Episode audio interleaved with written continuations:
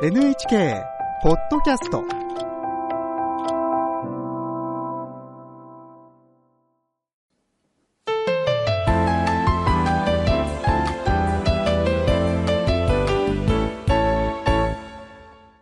健康ライフ。テーマはタイプで異なる冷え症対策です。お話しいただくのは北里大学客員教授の伊藤剛さんです。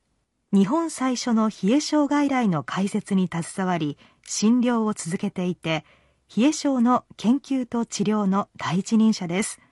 伊藤さんよろしくお願いいたします。よろしくお願いいたします。下半身型四肢末端型内臓型と3つの冷え症を取り上げてきました。今回は全身型です。これはどのような症状なのでしょうか？全身型冷え症というのは文字通り全身、まあ、手も足も体の外も内も冷えている状態の冷え症ですね。このタイプは、まあ、冷え症外来でおよそ5%とあまり多くありませんけども代表的な訴えはゾクゾク寒気がする、えー、体全体が常に寒いといったような全身症状です。風邪にかかった時の悪寒とは違うんでしょうか？まあ、風邪の時の悪寒というのは、まあ、フルエネス酸性といって、まあ、筋肉を細かく収縮させて熱を作る時に生じる症状ですね。全身型は悪寒ではなくて肌寒いような寒気が特徴です。では全身型に関して詳しく教えてください。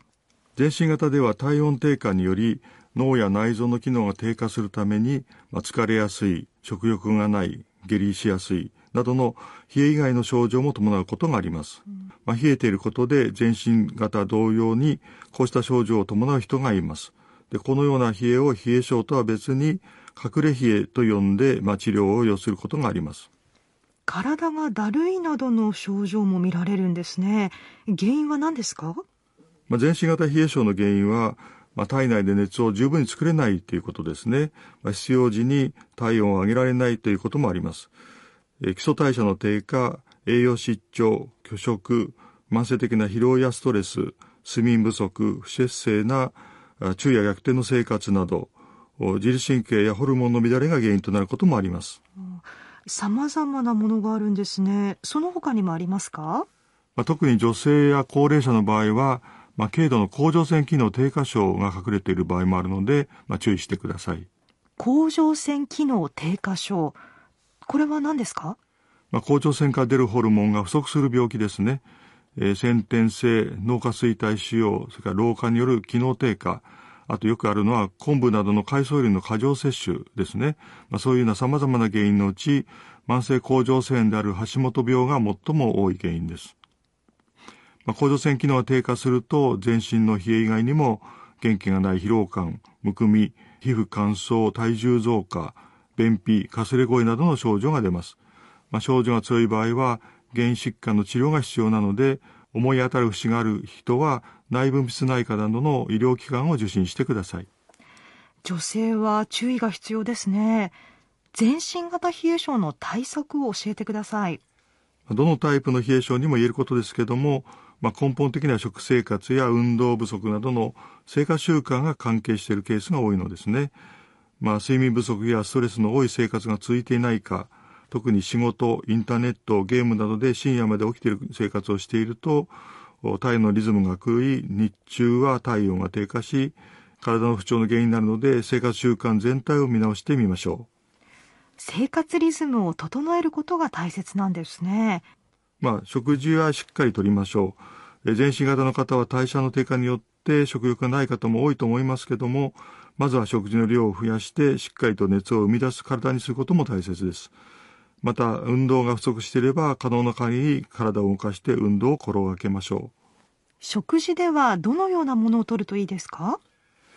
まあ、一般的に、まあ、肉、魚、大豆製品、卵などのタンパク質は糖や脂肪などに比べて食後の酸熱量が最も多いということや、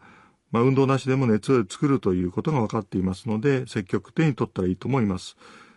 一方、ご飯やパン、お菓子やフルーツなど、糖質を含む炭水化物は、摂取しても運動しないと有効な熱は作られません。まあ、食事をしたら運動も積極的に取り入れましょう。もちろん、食物繊維やビタミン、豊富な野菜も十分取る必要がありますね。食物繊維は大腸で働く細菌の大事な餌ですし、熱を作る材料を吸収する上でも、免疫機能を維持する上でも腸を大切にしましょう。栄養バランスを考えた食事が大切ですね。体を温めるためにお風呂に浸かるというのはどうですか？もちろん冷え症の改善にはある程度体力がある方は半身浴ではなくて体が芯から温まる全身浴が大切です。お湯の温度は人が最も心地よいと感じる40度から42度にするのがポイントです。えー、ただしお湯に浸かるのは10分以内にしましょう。まあ、それ以上長風呂はあ動悸やめまい、発汗、肩、入院後の血圧低下などを招くことがあるからなんですね。生活改善の他に全身型の治療としてできることはありますか？日常生活にも支をきたつほど症状が強い方には漢方薬という手もあります。代謝を上げ、冷えた体全体と内臓を温める刺脈糖などを用いて治療します。漢数字の4に逆説の逆、お湯と書いて刺逆糖です。まあ、悩んでいる方は冷え症に詳しい漢方専門医を受診したらいいと思います。では最後に今日のポイントをお願いします。冷え症の多くは生活習慣病です。まずは自分の冷えタイプを知って、まあ、生活リズムを整え、食事や運動を見直すなどのセルフケアが大切です。北里大学客員教授伊藤剛さんにお聞きしましたありがとうございましたありがとうございました。健康ライフ来週は中高年の心と体を守るというテーマでお伝えします。